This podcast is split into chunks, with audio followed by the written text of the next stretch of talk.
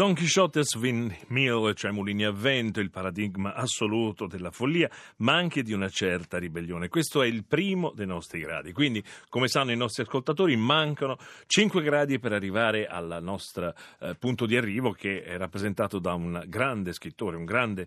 Ehm, eh, ecco, sento però dei rumori che secondo me hanno interrotto più volte la giornata. Manchi quel che manchi! Perché non si dirà mai di me, né ora né in altro tempo, che lacrime e preghiere mi distolsero dal fare quel che dovevo secondo lo stile di cavalleria. Perciò ti prego, Sancio, di tacere che Dio, che mi ha suscitato in cuore di intraprendere ora questa mai vista e paurosa avventura, avrà cura di badare alla mia salvezza e confortare la tua tristezza. Ciò che devi fare è di stringere bene le cinghie di Ronzinante e rimanertene qui, perché io tornerò presto, o vivo o morto.